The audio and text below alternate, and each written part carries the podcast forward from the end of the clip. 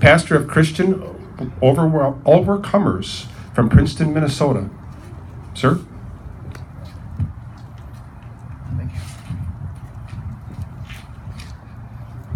Please join with me in prayer. Our gracious Heavenly Father, we thank you so much for this great nation you've blessed us with. This coming November marks the 400th year since you guided our pilgrim forefathers, like an eagle does its young, to this vast wilderness land that was to be a city upon a hill and a light unto the world, to be a place of comfort and blessing to all those who love and keep your commandments. Never since the time of creation has there ever been a nation like ours. But we know it comes at an awesome price. Ever since its founding, the dragon, that old serpent called the devil and Satan, has waged war upon this nation, pursuing after her in anger, just like he has described doing to the woman in Revelation 12. But you've never failed to raise up men and women willing to protect her in times of need, even willing to die if necessary. To keep us free from tyranny and oppression from the enemy. That old serpent tried to stop us from gaining independence.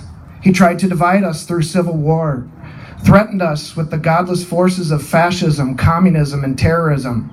And now we face grave threats by communist China, the globalists, the deep state, and radical leftist politicians who have even signed edicts banning us from congregating here today t- to honor our fallen. But we came anyways. We pray that you help us never forget the sacrifices of those who have gone before us.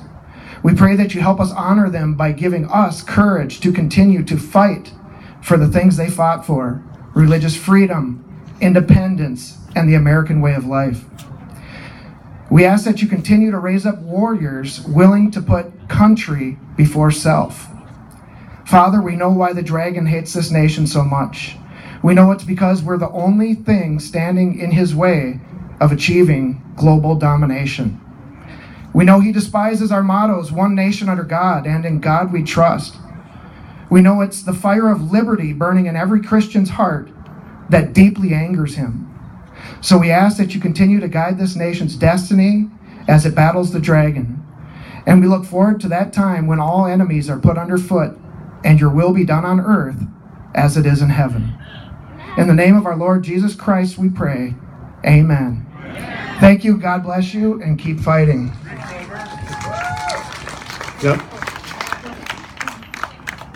You want, you want to speak? I just wanted to thank all the people that helped put